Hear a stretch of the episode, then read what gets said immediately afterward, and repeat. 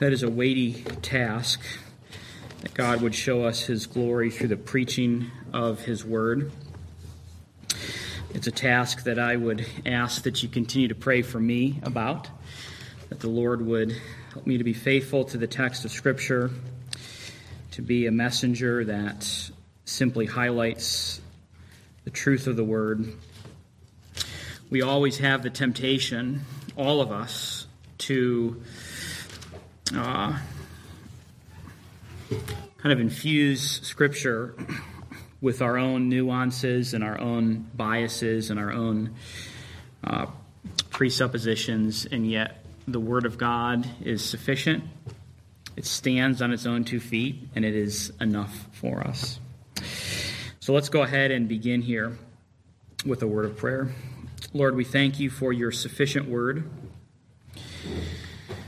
I pray that you might help this to be a time that is profitable,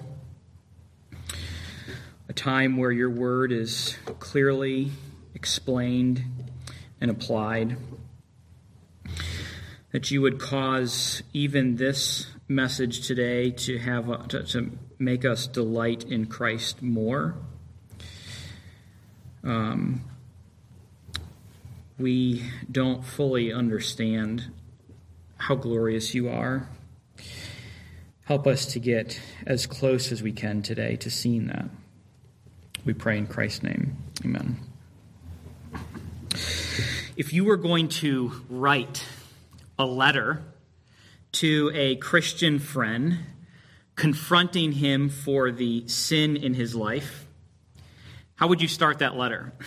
What would you begin? What would you front load uh, in that discussion? Maybe you are a uh, tell it like it is kind of person, and you just immediately just rip into them, and you just tell them to grow up, okay? Maybe you are someone who likes the sandwich method. You know what the sandwich method is? You compliment them first, then you uh, hammer them, and then you compliment them at the end and kind of soften the blow a little bit. Or maybe you're kind of the passive-aggressive type, right? And you're just a little sarcastic, and there's all these things. Was he really insulting me when he said that kind of thing? Maybe that's kind of your approach in uh, confronting someone. Paul adopts none of these strategies. He begins the letter of First Corinthians in a very intentional ma- uh, manner. And remember, we saw last week that the book of First Corinthians in our introductory message is one of Paul's most applicational letters. Uh, there are one hundred imperative verbs in First Corinthians. Uh, the book of Romans has, I believe it was sixty-four. And so Romans is much more um, orthodoxy. Uh, First Corinthians is much more orthopraxy, which is practical doctrine. Uh, and so how is Paul going to begin this very practical letter? Well, he is going to begin it with no imperative verbs. He's not giving any commands yet. He's not giving any instruction yet. Uh, we might be even tempted to kind of discard the introduction because it's just not applicational for us, and yet we must be careful not to do that. Um, Paul begins First Corinthians by pointing the Corinthian Christians to their status in Christ. We might say he points them to their position, or to their identity, or to their standing, because this is going to really set the stage for the rest of the book. At first blush, some might think that this is a rather unwise move on Paul's part. You know, after all, the same people that later in this epistle he will describe as infants in Christ, here in these first couple verses he describes them as saints. That doesn't seem very wise to do, Paul. What are you thinking? Is there a method to Paul's madness? Is, is there something that he's trying to get at here? Is there any way to reconcile these seemingly two uh, irreconcilable entities, realities? You're infants in Christ. What are you doing? Oh, you're saints. What's going on, Paul? Come on. And I believe that there is a way to reconcile these realities, and I think we're going to see at least a part of this today. Uh, First, let's get a little perspective on our passage in front of us. We are going to be looking at First Corinthians chapter one, verses one through nine, and simply seeing that God is faithful. This uh, title of the sermon is actually taken straight from the passage in front of us. And what we're going to see here in these first nine verses of First Corinthians chapter one is that in nine, in the space of nine verses, Paul refers to Jesus Christ eleven times.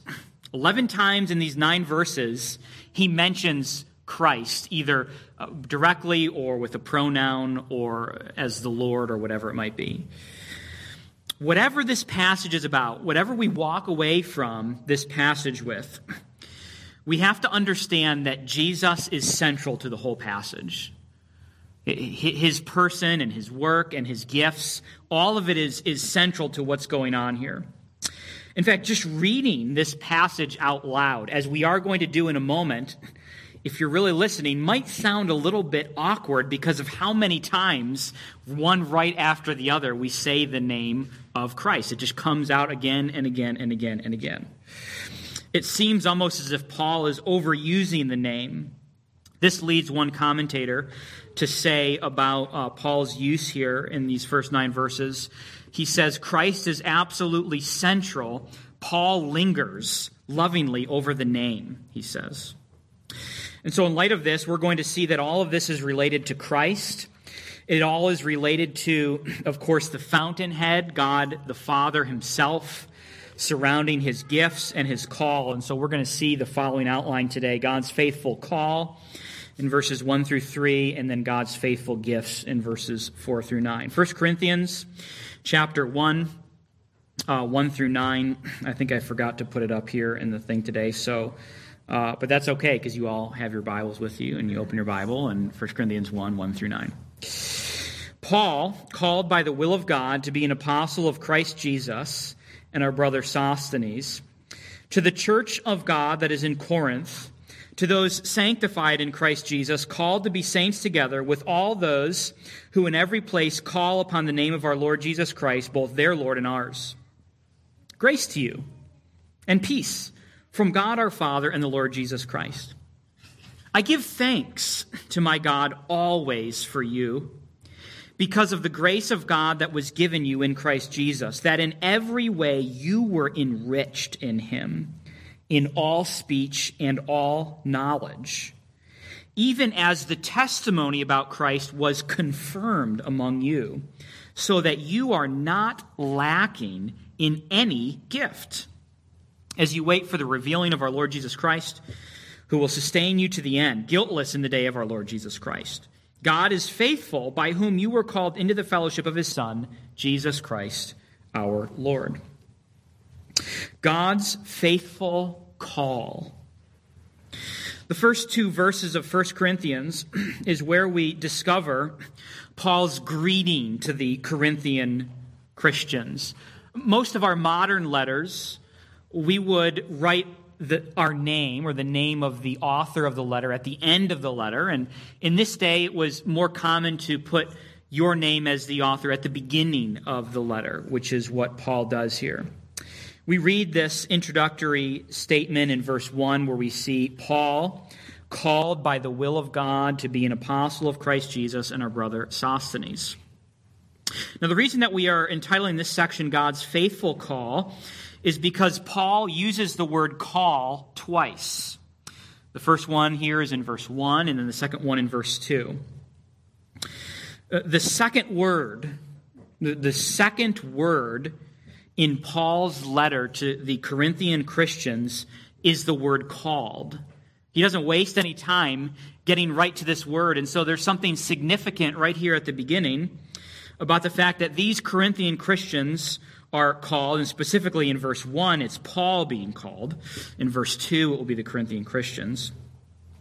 But what Paul does here by using this word right away is he establishes his footing right from the start, and he puts everything in the hands of a faithful God.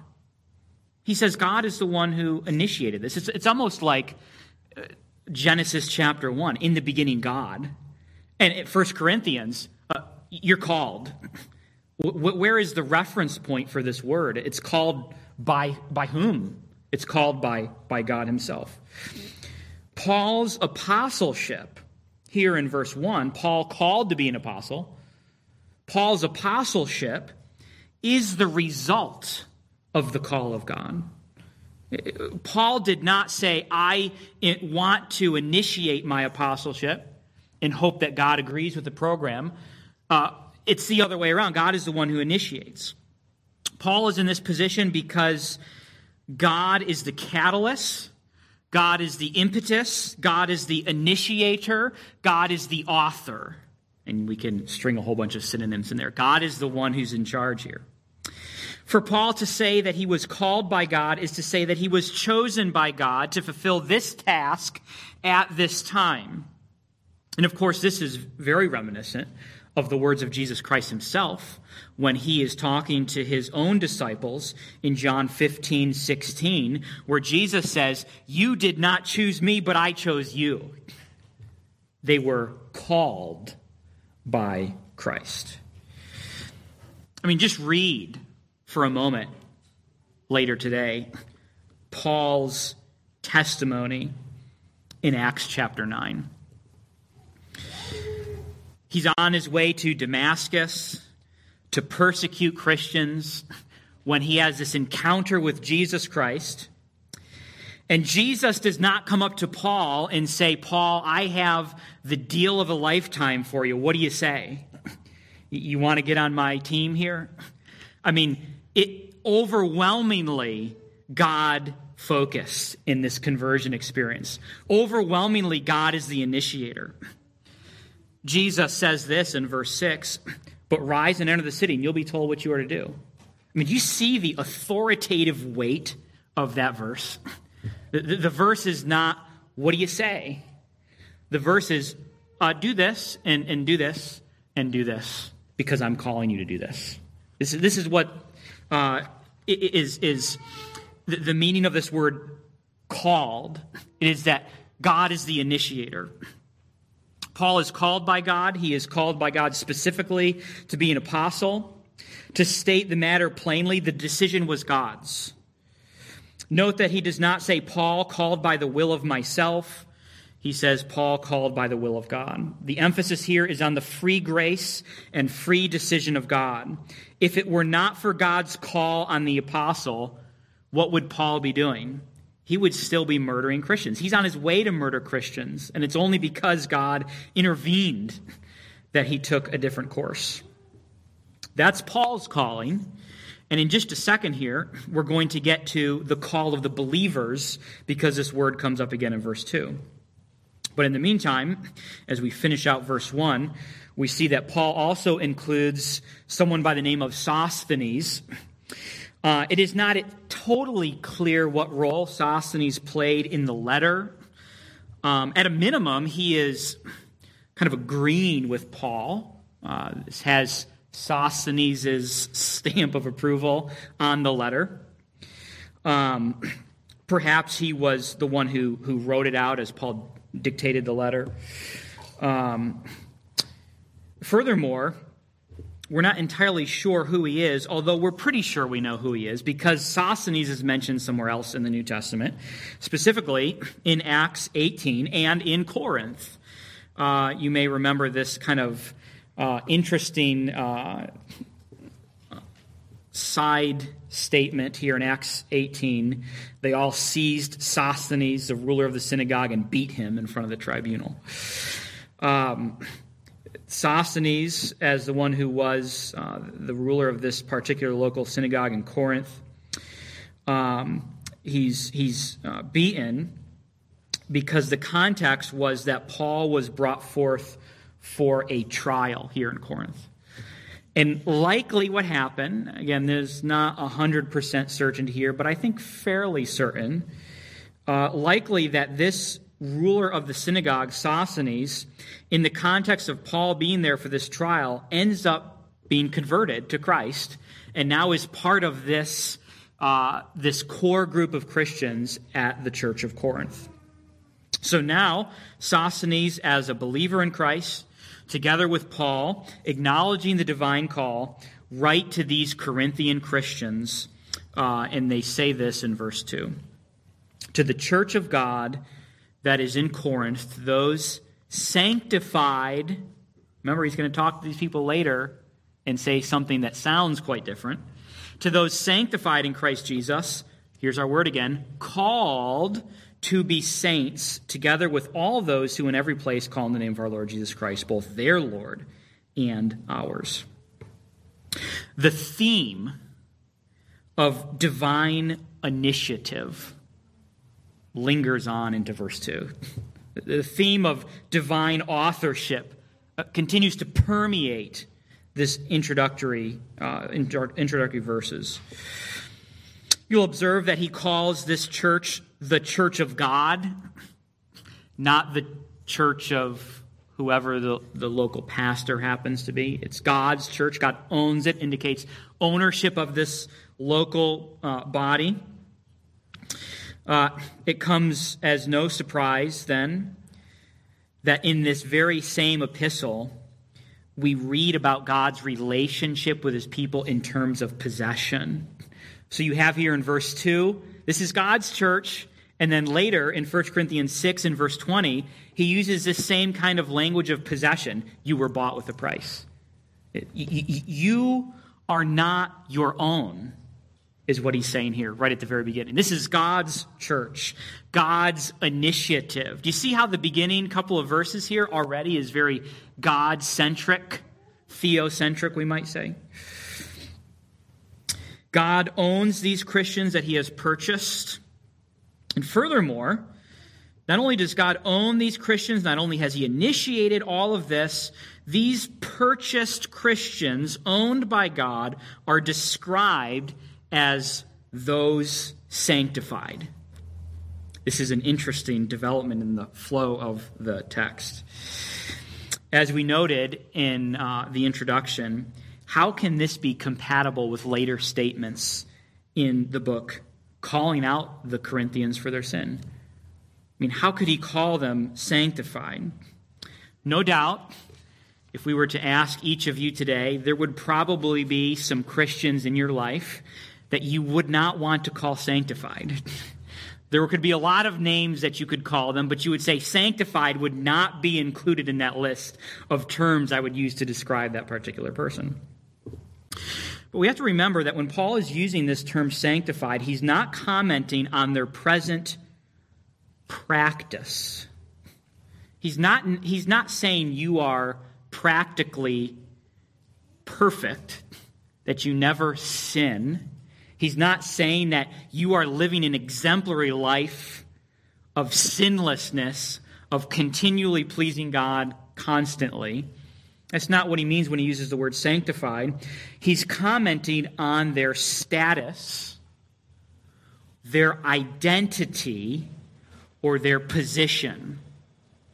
In that sense, we would say that every Christian is sanctified. Every Christian is a saint. Every Christian is positionally righteous. Every Christian has a status of being perfect in Christ. Why is that? It's because the, the righteousness that makes you perfect is not your righteousness. It is Christ's righteousness. And so how could we be anything less than sanctified if Christ's righteousness defines us? We are perfectly sanctified in Christ Jesus. John Bunyan, stumbling upon this truth, says this, I saw that it was not my good frame of heart that made my righteousness better, nor my bad frame that made my righteousness worse. For my righteousness was Jesus Christ himself, the same yesterday, today, and forever. If your righteousness is Christ, then you are a saint. Then you are sanctified. You are holy if you're in Christ, because your holiness is not derived from your own steam. It's derived from a perfect Savior, Jesus Christ. Furthermore, he not only calls them sanctified, which is mind-boggling at first until we understand the theology behind it, he refers to them as those who are called to be saints. You're sanctified, and oh, you're also called to be a saint. Which, of course, again, is reminiscent of verse one, where Paul says he was called, same Greek word, to be an apostle. Calvin notes with this particular verse here, this, our holiness flows from the fountain of divine election. My sanctification is directly connected to the call. You are called, this is the divine fountainhead, to be a saint. You are called to be holy. All of this flows from God himself. And this helps us to understand why Paul spends so much time at the beginning of this book addressing these doctrinal matters. Sometimes we might read this, and maybe you're reading this in your uh, morning devotions, and you're kind of just speed reading through this part, saying, quick, when can I get to the practical stuff so I just know what I'm supposed to do?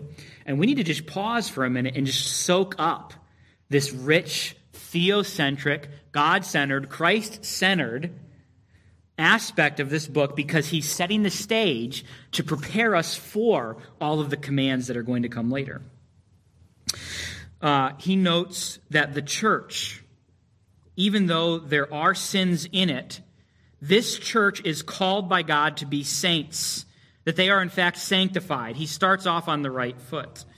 He traces this up all the way back to the fountainhead itself, to God, in order to note that God's divine election is the impetus for Christian sanctification. God's divine election is the impetus for Christian sanctification. Let's look at this pattern elsewhere in Scripture. We'll look at two other verses briefly, where we're going to see that God's election or God's gospel call is first, and then obedience and sanctification is second. Colossians three and verse one. If then you have been raised with Christ, what's that? Gospel. Seek the things that are above. What's that? Obedience. See how the connection here? If this, then this. Ephesians chapter one and verse four. Even as he chose us, what's this? Divine initiative, divine election. Before the foundation of the world, that we should be holy. What's this? Obedience. See the connection here? We can't ever divorce these two from one another. We can't say that you can pursue holiness in your own strength or on your own steam. And we shouldn't either go to the other side and say, well, because God has chosen us, it doesn't matter what we do, right? We saw this theme last week in the introduction to First Corinthians, that these two themes are in this book together. Sinclair Ferguson notes and says that Paul sees election as a motivation for sanctification.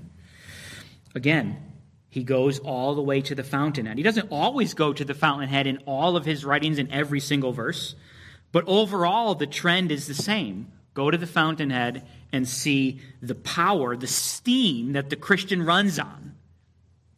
If, if you are going to follow the commands in First Corinthians later, then you're going to need to fuel up.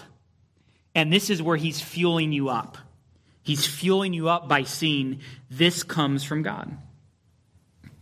This should encourage us. Why?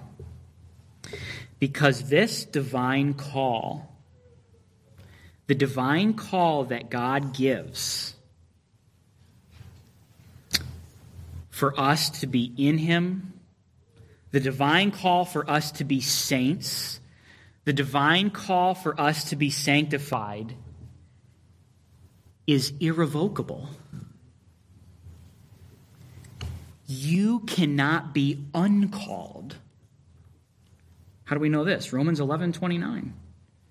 For the gifts and calling of God are irrevocable. There's no expiration date.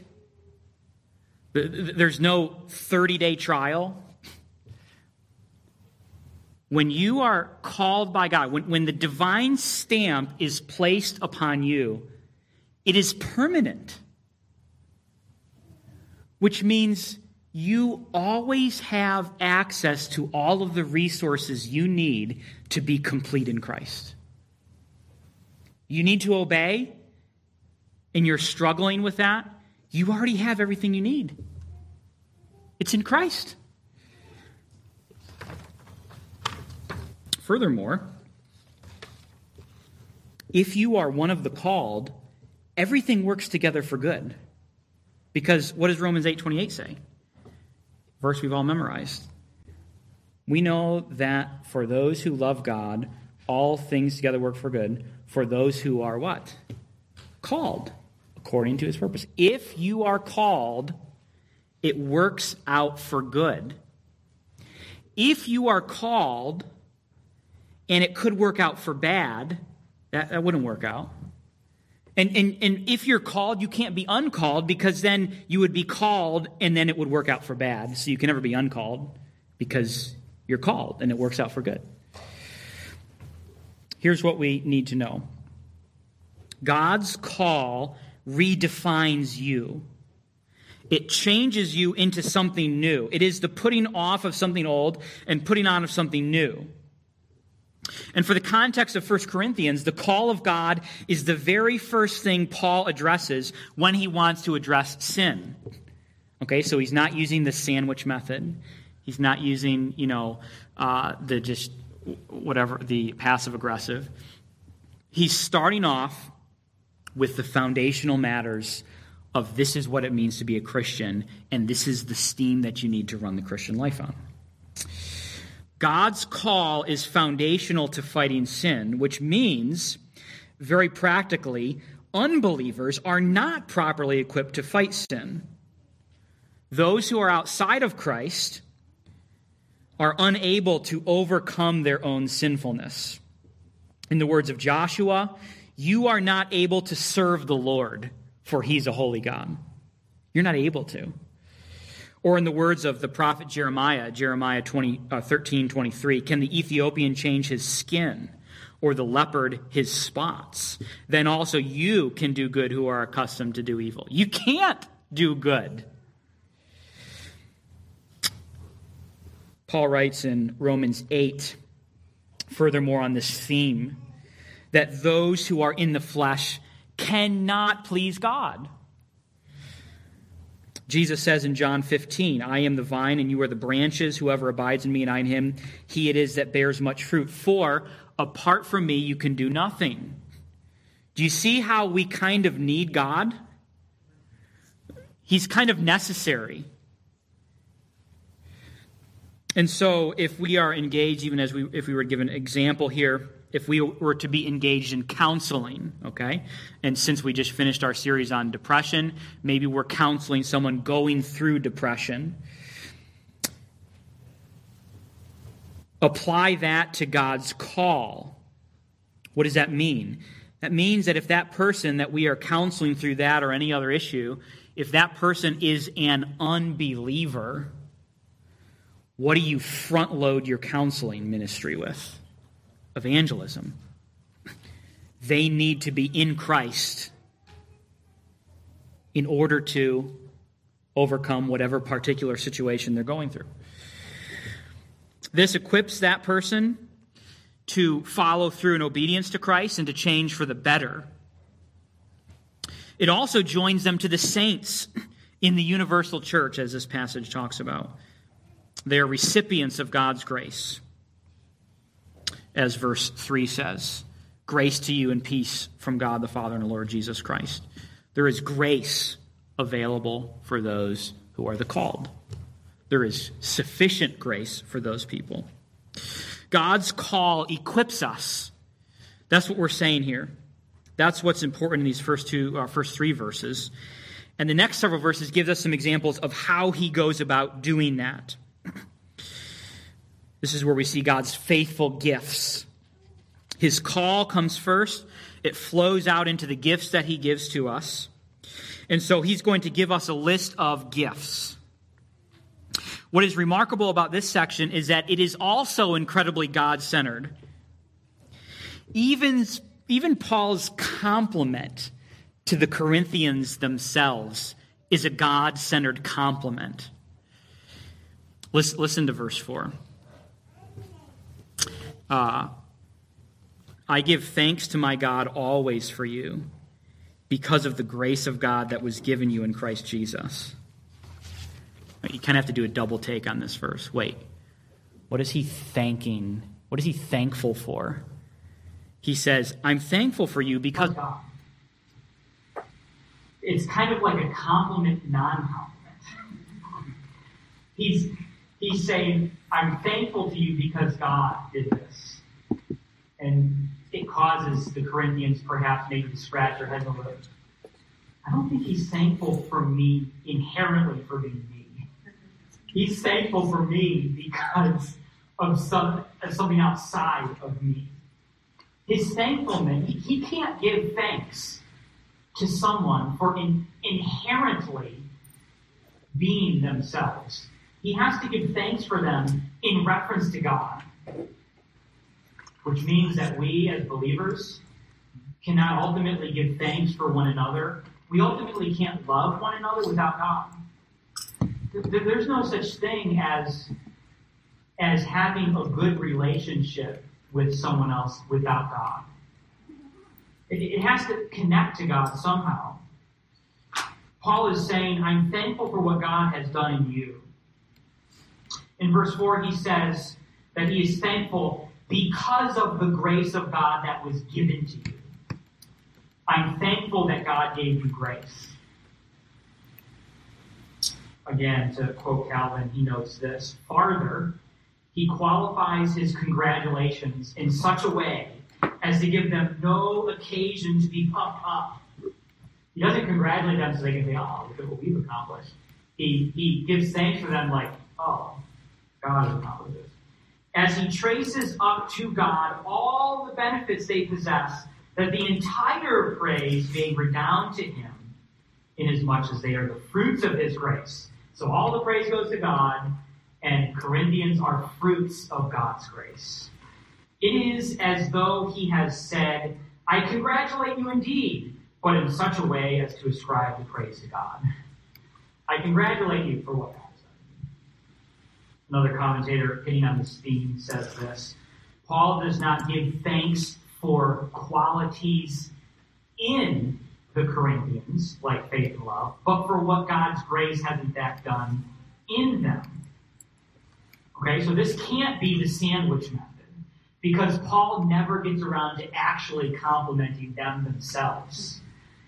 He only kind of compliments God through them, kind of thing. He compliments ultimately and gives ultimate praise and glory to God himself. So what does he specifically compliment God for? What's the list? What is the list of things that he says, I'm thankful to God that he did this in you? Well, let's take a look at these uh, items. In verse four, he thanks uh, and ge- thanks God for giving them. We hear we see the grace, grace of God that was given you first. So God gave him grace. It's one thing to be thankful for in this Corinthian Christian. And any believer has also been a recipient of his grace. So we can always thank God that he's given grace to other believers in Christ. Number two, in every way you were enriched in him in all speech and all knowledge. So Paul says, I'm thankful that God has enriched you. He's poured out his blessing on you. In speech and in knowledge. And then in verse six, he compliments this. The testimony about Christ was confirmed among you. Verse seven, he compliments God that they are not lacking in any gift. In verse eight, the compliment is this. Jesus will sustain you guiltless. And then in verse nine, the compliment is God called you into the fellowship of his Son, and I will call him. So I want to look at each of these here briefly. The first one, the grace of God that was given you in Christ Jesus. And I'll go backwards here a little bit so you can follow along. Verse four, the grace of God that was given you in Christ Jesus. God's grace here, note on this particular point, is received, not earned. I'm thankful that God gave his grace to you. You received it. You didn't earn it. And also that it's given in connection with Christ. There's no such thing as grace without Christ. Christ uh, is the one connected here. Then in verse five, in every way you were enriched in him in all speech and all knowledge. Christians are enriched in every way. You already have, as a believer in Christ, this enrichment. It's yours. You don't have to, to, to jump through these hoops so that God will say, I'm going to pour more favor out on you, kind of a thing. We have it accessible already. We possess it by the very nature of being in Christ. And so uh, we'll look here at uh, Second Peter one and verse three that goes along with this. His divine power has granted to us all things that pertain to life and godliness. And so he's given to us everything that we need. The next one is the testimony about Christ was confirmed among you. I think what he's referencing here, uh, let's go back again. The testimony about Christ was confirmed among you. I think that this is indicating that the gospel is confirmed through its effects. Someone is converted to Christ, and yes, they're not perfectly sanctified, practically speaking, until glorification. But there is an effect. There is a difference. There is growth. There is a result that happens. The gospel came to the Corinthians, and it was proven to be real by its effectiveness in their lives. The gospel came to you, and now it's confirmed because these things are happening in you. Then we have, you are not lacking in any gift. The Corinthians had no lack. They may not have accessed all the resources. They, they, they had all the money in the bank account. They, they may have just let it sit there, but they had access to all of it. The Corinthians ha- had a number of shortcomings and ways in which they failed to use the divine resources, but they still had the divine resources available to them. Then we have here, Jesus Christ will sustain you guiltless. Uh, this is a reference to eternal security, right? Jesus will sustain you. I want to contrast this with the Council of Trent. Some of you may be familiar with the Roman Catholic Council of Trent. And I want to read to you Uh, one of the statements that came out of that council, and that is this. Uh, no one can know with a certainty of faith, which cannot be subject to error, that he has obtained the grace of God. This is what the Roman Catholic Council of Trent is saying.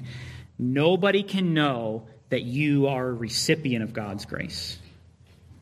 Now, of course, contrast that with First Corinthians Chapter one, verse eight, Jesus will sustain you guiltless. And let's go on to read a little bit more, this time coming from the Catholic Cardinal Robert Bellarmine, who defended this statement from the Council of Trent and said this: the principal heresy of the Protestants. This is one Catholic guy saying what our biggest heresy is. The principal heresy of the Protestants is that saints may obtain to a certain assurance of their gracious and pardoned state before God. He says that the worst thing about, the worst heresy of Protestants, of us, is assurance of salvation. Again, contrast that with you were called. The calling of God is irrevocable. If you were called, you cannot be uncalled. Verse eight, Christ will sustain you. You can have an assurance. He will hold me fast. It also stands in stark contrast not only to uh, um, First Corinthians one, and not only to uh, a litany of other passages, but one of them I'll highlight is First John five thirteen. I write these things to you who believe in the name of the Son of God, that you may know you have eternal life. Did you see the difference here? Paul is saying that you can be sure that God has given you grace. What, what, what an encouraging statement to make to a group of believers that he is about to hit upside the head with a baseball bat. he, he will hold me fast. And let me just encourage us that as we are engaged in counseling and discipling one another, let us spend much time going back to the hope that we have in Christ. And so we can alternate hitting them along the head with a baseball bat and then giving them grace. I mean, this is what Paul's doing here. And yes, please don't, we're being gentle with one another, okay? Don't take that too literal, okay? But but what we're saying here is Paul is, he's about to be pretty strict with them. But he's also saying, remember Christ. He's going to sustain you. He's going to keep you. As Robert Murray McShane has said, for every one look at self, what do we do? Take ten looks at Christ.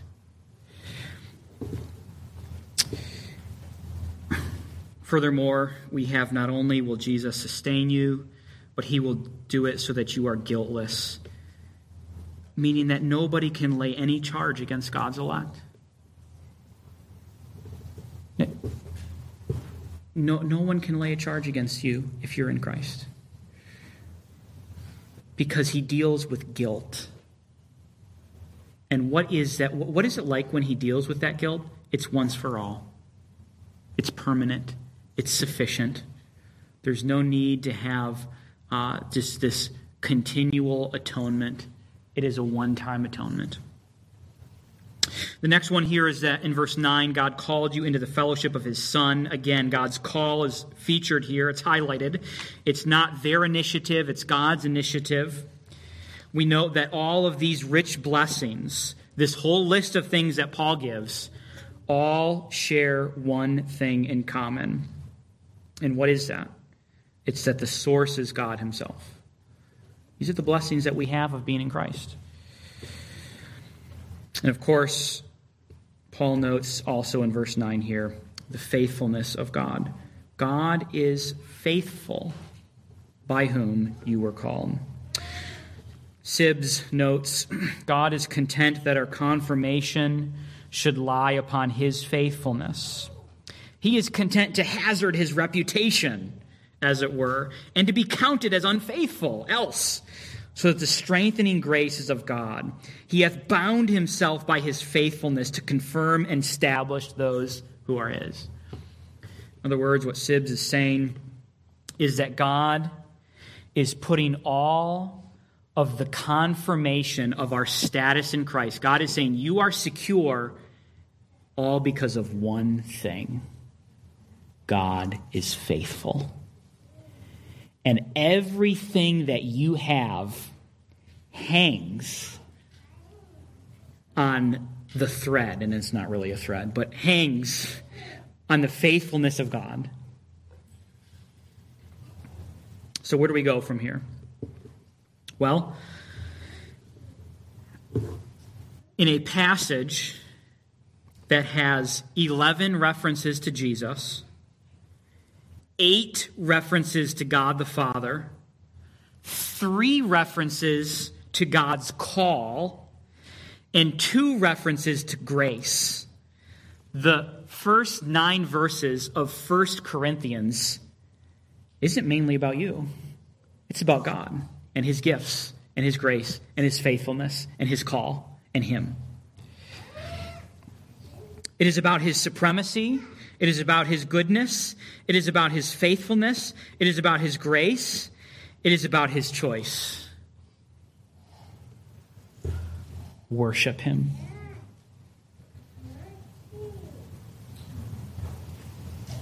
He is worthy. Fall down and worship him. One of the things that's important here as we look at this particular passage in First Corinthians is this. Don't cut ahead in line. Don't cut ahead in line to jump to all the application. Just tell me what I'm supposed to do. Okay, this is not a secular self-help seminar. I mean, Christianity is not a Christian version of a secular self-help motivational seminar. That's, that's not what the, this is. It goes deeper than that.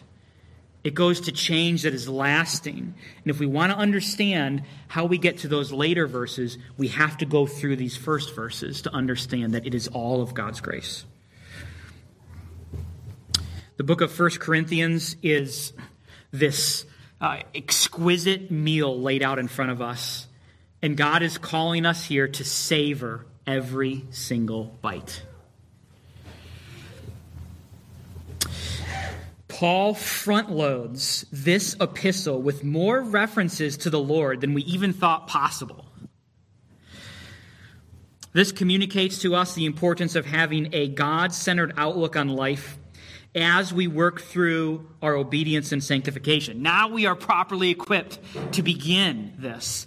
And we're going to get right into it because in verse ten, Lord willing, next week, he's going to start right in with the application and say, I appeal to you, brothers, that you all agree and there's no divisions among you. We're going to get to the application. Be united in Christ. Stop the division thing. But we have to go through this first. This helps us to get our uh, footing at the start of such an important letter. At the center of this passage is simply the statement, God is faithful. He is a sure and steady anchor. He's a consistent and dependable source of trust. So what have we been permitted to do here in this message today? We have been permitted to swim upstream. That's what we've been doing. We've been swimming upstream, and we finally got to the source, to the very fountainhead itself, to God himself. And what did we see? What did we learn when we swim all the way upstream? We, we, we see all the things of obedience and, and, and personal growth and all these kinds of things. We swim all the way to the fountainhead itself, to God himself. And what did we see that was flowing out of that fountainhead? Sanctifying grace. It's there at the source. God's grace is in the very water that we're drinking. This gives the believer tremendous hope to live a sanctified, practically sanctified life. First, because we're already positionally sanctified. And second, because God himself assists us. He helps us as part of his electing grace to grow in our sanctification. And because of this, we have hope that we will become more and more like Christ. Do not be dismissive towards the rest of the book. Well, we've got, we've got the grace, and so forget about the obedience. Don't be dismissive towards today's part of the book. Uh, just get me to the practical part. We need both. And so I want to give us just a couple of points of application today as we wrap up here. And first one is this. In order to help unbelievers change, first call them to faith in Christ. Okay, this is very foundational in all of our counseling ministry, our discipleship, that if an unbeliever wants to experience true change, and not just exchanging one crutch for another crutch, it is that they need to have faith in Christ. And of course, we saw that because of the connection between God's call and sanctification here. The second point of application is this. Rejoice in all the benefits Christ has made available to you, including his sustaining grace, as we saw highlighted here. There's simply just an element of the application where we're going to rejoice that God has made all these benefits available to me in Christ, knowing that I'm properly equipped to go and obey. The next point of application is this. Meditate on the connection between God's electing grace and Christian sanctification. There's a connection here. We explained it today, but perhaps this is a point of further meditation. God has chosen me to be a saint. That means that there's something he's going to do to complete that call, to equip me. The next point of application is this. Rejoice that if you are in Christ, you are positionally sanctified. you're holy, as Paul says here. And the last one is this: rejoice that God's calling is irrevocable. He is enough for us. And so as we start this book of First Corinthians, my hope and prayer is that we are equipped now to begin to digest the commands and the application and the practical stuff, because we know where the power to get that comes from. It's the source, God himself, who is always faithful. Thank you, God, for today and your sanctifying grace that is shown to us in this passage through your call, through the gospel.